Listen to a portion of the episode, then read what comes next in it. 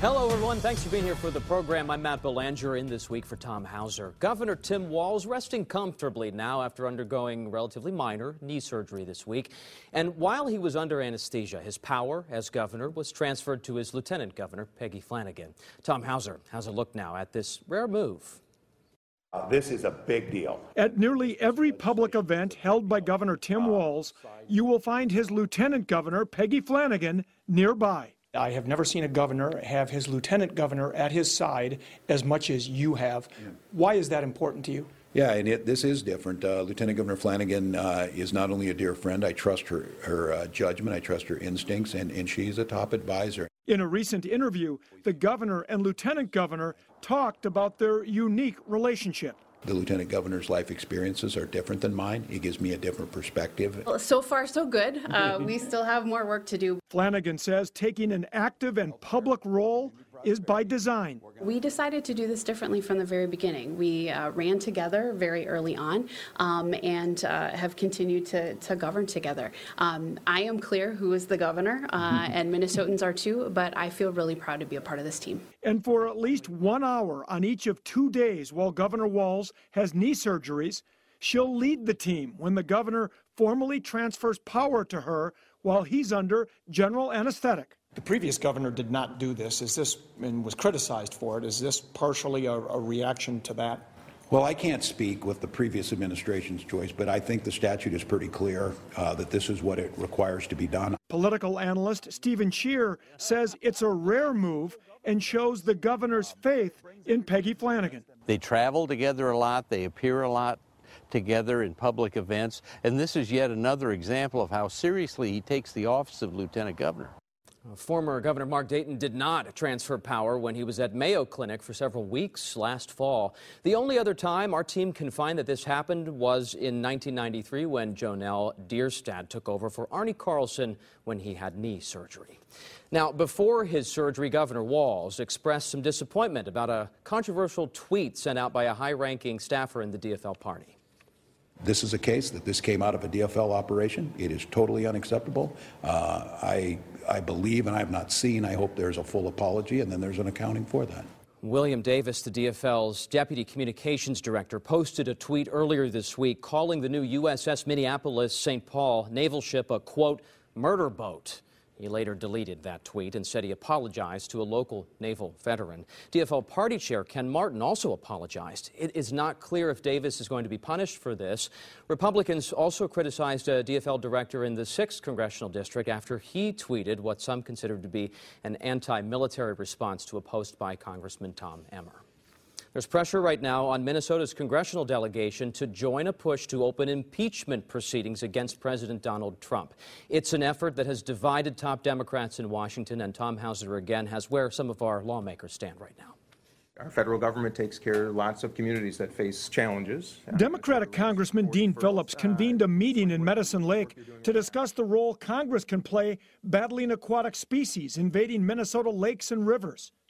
But since he's been back in the state from Washington, he's hearing a lot from constituents about impeaching President Trump. My job is to listen to everybody, and I explain why I believe we're following an appropriate process right now to investigate and then deliberate. But in the meantime, we need to legislate. Phillips held a town hall meeting over the weekend where impeachment was a major topic. And he maintained the same view he's held for several months. And just as any prosecutor has a responsibility to complete an investigation before he or she presses charges against anybody, that's exactly what we're doing. While Congressman Phillips isn't quite yet ready to call for the president's impeachment, Senator Amy Klobuchar says an ABC News interview pushed her over the edge, and she says the process should begin.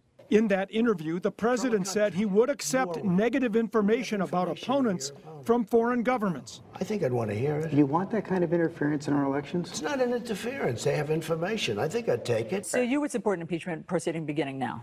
I would support an impeachment proceeding beginning now, but I also understand that they may want to be doing investigations leading up to it, and I think they should be given the time to do that. If you saw any evidence... So far, House Speaker Nancy Pelosi hasn't called for impeachment hearings because she says she knows it will be very divisive. Another freshman Democrat in Congress, Angie Craig, said she's also hesitant to start impeachment proceedings because she says she believes it would take the focus off of key issues facing the country right now, like health care. Meanwhile, it is official. President Donald Trump's going to seek a second term in the White House. We're going to keep on fighting for every man and woman and child all across this land. With every ounce of heart and might and sweat and soul, we're going to keep making America great again. In Minnesota, local Republicans say they want people to vote for Trump and win back control of the Minnesota House of Representatives. The Trump campaign and National Party have both promised more money and more people on the ground helping out in Minnesota than were in 2016. They're bringing in field offices, they're bringing in staff, and they're committing to the state in dollars and manpower. So we want to win Minnesota for the president, and we hope by winning the state for Donald Trump, we will win for all our candidates in Minnesota this year. Minnesota is considered to be a battleground state in the next presidential election. President Trump narrowly lost the state in 2016, but has said he believes he can win it in 2020. The Minnesota DFL, meanwhile, sent out a statement on this week's campaign kickoff, saying in part, quote, "Minnesotans won't stand for another 4 years of the rich getting richer while everyone else continues to fall behind. And that's what we'll get from Donald Trump," end quote. 20 of the 24 Democrats hoping to challenge President Trump next year will meet for their first primary debates later this week in Miami. Minnesota Senator Amy Klobuchar is one of them, and she'll appear in that first debate Wednesday night. Former Vice President Joe Biden and Vermont Senator Bernie Sanders will appear in the second debate on Thursday. And so far, there's only one other Republican challenging President Trump. Bill Weld is the former governor of Massachusetts. The cost of tuition's going up at the University of Minnesota and at schools in the Minnesota state system as well. This week, the Board of Regents approved a 2% tuition hike for resident undergrads at the Twin Cities campus. That means tuition and fees will cost $337 more next year, rising to just more than $15,000 a year. Many students we spoke with say they're not happy about the increase, and they want to know how that money is being spent. I want to know where money is going. And I want to know if there's increased opportunities for scholarships. Tuition is also set to go up 1.5% at other U of M campuses, and regents in the Minnesota state system also approved a 3% tuition increase for undergrads. Governor Tim Walz signed 10 bills into law this week. One of them helps Minnesotans living with rare diseases. The bipartisan legislation creates the Chloe Barnes Rare Disease Advisory Council at the University of Minnesota. Chloe died of a rare disease called MLD. Her family and others pushed hard for this new law. Often when somebody hears that someone has a rare disease, they think, oh, it doesn't affect that many people. But when you classify rare diseases together, it's 1 in 10 of the general population. The Rare Disease Advisory Council will provide advice and promote research and help with diagnosis and treatment, all related to rare diseases. And Governor Walz also signed laws protecting firefighters by banning toxic flame-retardant chemicals. And another bill gives financial relief to students hurt by the sudden closure of Argosy University. New federal bills introduced by Congresswoman Ilhan Omar and Senator Tina Smith have a goal of keeping students from being shamed when they can't pay for school lunches. Valerie Castile, the mother of Philando Castile, joined those two leaders for the announcement in Washington this past week.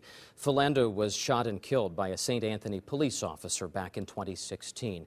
He was a worker in a cafeteria and would often pay out of pocket for children who just didn't have enough money to buy lunch at school. And since she lost her son, Valerie has been raising money to help pay student lunch debts. We don't know what families go through every day, and we don't know if that meal, those 2 meals are the only nutritious meal that they have through the day. Now, the bill aims to prevent schools from doing things that single out students who can't afford to pay. Affordable housing took center stage in Minneapolis this past week. The head of the U.S. Department of Housing and Urban Development, Ben Carson, was in Minneapolis visiting the new Hawthorne Eco Village. He spoke about the importance of having multiple housing options for everyone. We need to be focusing on how do we develop our people, and one of the key measures for doing that is safe, affordable housing. The new Hawthorne Eco Village offers 75 affordable housing units in North Minneapolis. illness. Coming up after the break, Amber Reichgott-Young and Jennifer Loon will be here for political analysis. And some community ice rinks across Minnesota could be in trouble this upcoming year. The program that's been put on ice by state lawmakers and the solution some rink owners are hoping can be put in place. Welcome back to At Issue. Some community ice rinks across Minnesota could be in a little bit of hot water because of inaction at the state capitol. Freon, which is a chemical used to freeze the ice, will no longer be made starting next year for environmental reasons. But lawmakers never passed funding for a grant program that would help rinks cover the cost of switching to the new kind of cooling equipment. Eric Chaloux has a look at some of the hard decisions cities and hockey clubs are facing right now.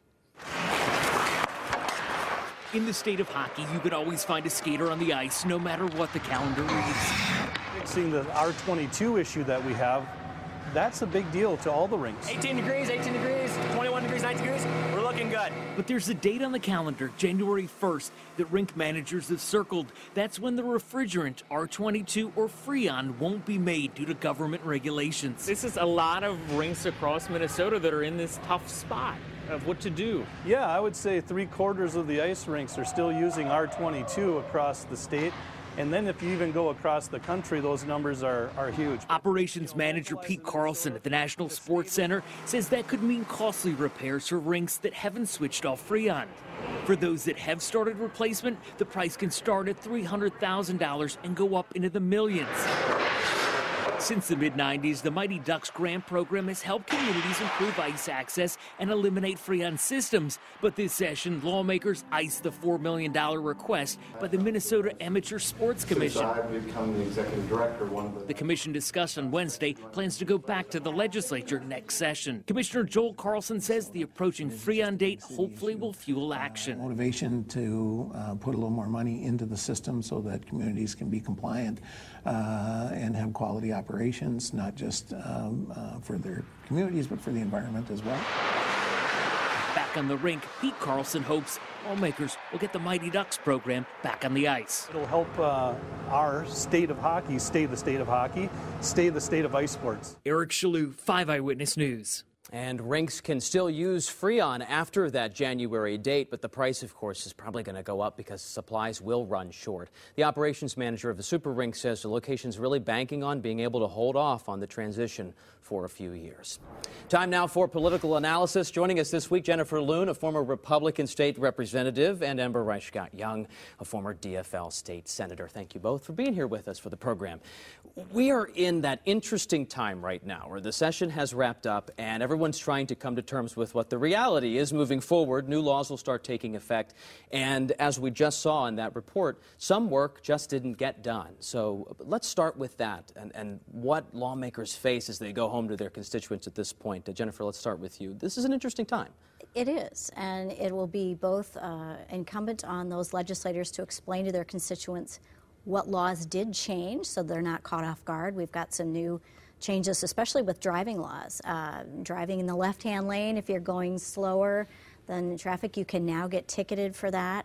The hands-free cell phone use has been banned, and that will start in August. So they'll need to do that, as well as the disappointment from constituents over some major things that did not get addressed in the session. There's been a lot of talk about a special session to address the cost of insulin for people who are diabetic and need that to live. And so I think they'll have to do a little explaining about what they did get done. Amber, maybe you can address the breakdown, the disconnect. Sometimes what seems like an easy button solution that should be passed at the state capitol just doesn't get done for some reason. What happens here? Well, there's two things. One, at the end of the session, everything comes together at the last minute, and sometimes things are overlooked. These bills are sometimes 400 pages long, and legislators are still figuring out what is in them and what is not. The other thing is, though, sometimes legislators take things for granted, particularly if something's been funded like Mighty Ducks over the years in a baseline in the budget. They think the base is protected, but here was something more that they needed. But they just kind of take for granted that what has been will be and will continue on. So it really is education. It's about hearing from constituents, and they will hear from constituents right now. There's no doubt about that. I do want to talk about the transfer of power Governor Walz gave to Peggy Flanagan as he underwent that surgery on his left knee recently. Let's talk about that, because Mark Dayton chose not to do that when he was receiving treatment for quite some time at Mayo Clinic. What do you think's going on here? Why? It is very rare in the state, Jennifer. It is. It is. I think what I see is that Governor Walz is being very particular in terms of following the law and the procedures by turning over the power temporarily. I don't think the state was any great risk of him not coming through the surgery, but that is the procedure that is set up to be followed. For some reason, Governor Dayton didn't follow it when he was hospitalized in Mayo, and it sounds like he was under anesthesia. Mm-hmm. But I think Governor Walz is just being very particular about making sure he's following those processes. And it seems like the lieutenant governor, too, is playing more and more of a visible role here, right alongside the governor at so many public appearances, Ember. And that's true, and that may have been part of it, a sign of respect for the lieutenant governor, that he was, in fact, feeling like she could take over if something did happen. But I also think that, you know, there's over time, the role is evolving, and she is evolving, and their teamwork is evolving. But she clearly is one of the most influential lieutenant governors that we have had. Now, Mark Dayton did not turn it over, I'm sure, in the last year because it was a Republican lieutenant governor, so we have to put that into the equation. Really quickly, before we go, we got about 30 seconds left. I want to talk presidential race, and the Democratic candidates are going to participate in that very first debate here coming up. What are you going to be listening for from Amy Klobuchar? Well, it's a very crowded Democratic field. Yeah. I think it's 22 and counting on the number of candidates. So she will really have to do something to distinguish herself. I think how Senator Klobuchar has done well in Minnesota is by not being too controversial, being appealing to a lot of people from various political stripes. She can't do that and really distinguish herself in this crowd. So I'll be curious to see what issues she keys in on to accomplish that. And before we go, Amber, what you'll be listening for from Amy Klobuchar? Over two nights, a few candidates will break through and a few will break down. I think Amy Klobuchar has the potential to break through, particularly with her compelling personal story that she shares, as well as her compelling message, simple message, which is reverse the executive orders of President Trump. I think those could break through for her. All right, Amber Reichgott-Young, Jennifer Loon, thank you both for joining us here for this segment. Up next here, Catherine Tanucci and Brian McClung will be here for Face Off. It's always a good time. We'll be back in about 2 minutes. Tensions escalated quickly this week between the United States and Iran, especially after reports Iran shot down a U.S. Navy drone. President Trump initially tweeted Iran, quote, made a very big mistake, but then seemed to walk that back a bit while speaking to reporters in the Oval Office. It is our quote of the week. I find it hard to believe it was intentional, if you want to know the truth. I think that it could have been somebody who was loose and stupid that did it. All right, time now for Face Off. And this week, we're joined by Catherine Tanucci, former press secretary for Governor Mark Dayton, and Brian McClung, former communications director for Governor Tim Pawlenty. Thank you both for being here with us. Let's start with Iran. I mean, these rising tensions are getting a lot of focus. What do you think is really going on in the Oval Office right now as the president tackles this issue? Catherine, we'll start with you. The news reports that we've read over the last several days would indicate that there's some measure of chaos in the White House. There seems to be really conflicting reports, even from the president himself, saying different things, indicating there's some confusion. There's a lot of confusion around what his strategy is, what is happening, who is advising him, who knows what.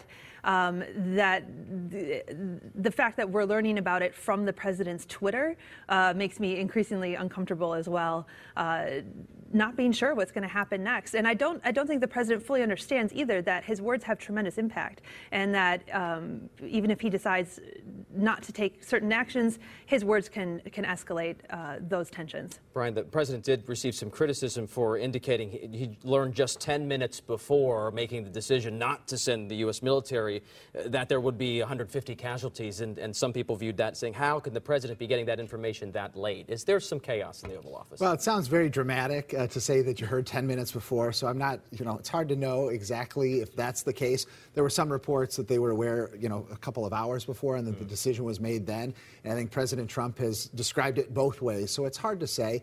But there's no question that Iran has been a bad actor in the region. They've supported Hezbollah, other terrorist groups. They've been involved in Syria and in Iraq. And so Iran, you know, post-2015 nuclear deal with the Obama administration has not behaved well. So it's understandable that the United States is trying to hold Iran to account. They need to, but, you know, we have to be careful about how tensions escalate because things can accelerate rapidly and and potentially out of control. There seems to be growing support among Democrats in Congress to open impeachment proceedings against President Trump right now. How much of that do you think is going to play into the 2016 election? How much of this is going to be a factor? I think it'll be a major factor. There's no question. And I think that you could find hundreds of Democrats who would like to see the president impeached and would not, but are not willing to express that publicly yet. And I know that there are a lot of Democrats in leadership and in rank members that want to defeat him more than they want to impeach him. And so it will be a conversation. There is a very real political calculation behind starting impeachment proceedings. And I know that they're, I trust Speaker Pelosi. Her judgment is good. She is a very calculated, and I mean that in a good way, politician. She is good at politics. And so I think that she's being very careful about how to move forward with this. And I know that she wants to see him defeated in the next election more than she'd like to see him impeached at this point. Yeah, and I have a theory that President Trump in some ways is trying to goad Democrats into beginning impeachment proceedings because he believes that if they start to go down the path of impeaching him, that will fire up his base and even independent voters who think that it's improper to be trying to impeach the president over some of these issues. So I think if you look back, when Republicans had impeachment proceedings against Bill Clinton, it actually helped Bill Clinton. There was some sympathy for him. There were people who thought that wasn't the right way to go. So I think that President Trump would be just fine. If Democrats want to try to impeach him, if they want to go down that path, that will fire up his supporters in a way that almost nothing else will. And I think he'd be just fine with that. Another big decision for voters coming up in 2020. Still ahead here on the program, we hope you are hungry for state fair food. We're going to show you some of the new foods you're going to be able to try this year. Well, let's talk about it. The Minnesota State Fair's released the new foods being offered this year, and we have a look at some of the goodies you're going to be able to try. These are feta bites from Dino's Euros. It's deep-fried Greek pasta stuffed with feta cheese, cream cheese, and seasoning served on an olive tapenade. Wow. And a new vendor's also serving stuffed cabbage rolls this time around, pierogies in 3 varieties, and Polish sausages, too. I pierogi, it's called. It's located in the food building. And then for dessert, we have a wing water donut flight. You can get deep-fried donut holes and then 3 syringes filled with chocolate custard, Bavarian cream, and lingonberry jam, too. It's all happening at the hangar. Before we go, we do want to remind you, we really want to see what you have to say about our program at Issue. Send us your feedback. Let us know what issues you would like us to see discuss here on the show. You can write to us at @issue@kstp.com. And you can also find us on Facebook by searching for Tom Hauser or @issue. And you can also follow Tom on Twitter @THauserKSTP. And you can also listen to episodes of @issue every week on iTunes and Podcast One. We have links posted on the @issue page at KSTP.com. That is all of our time for now. We hope to see you here again next week for another edition of @issue.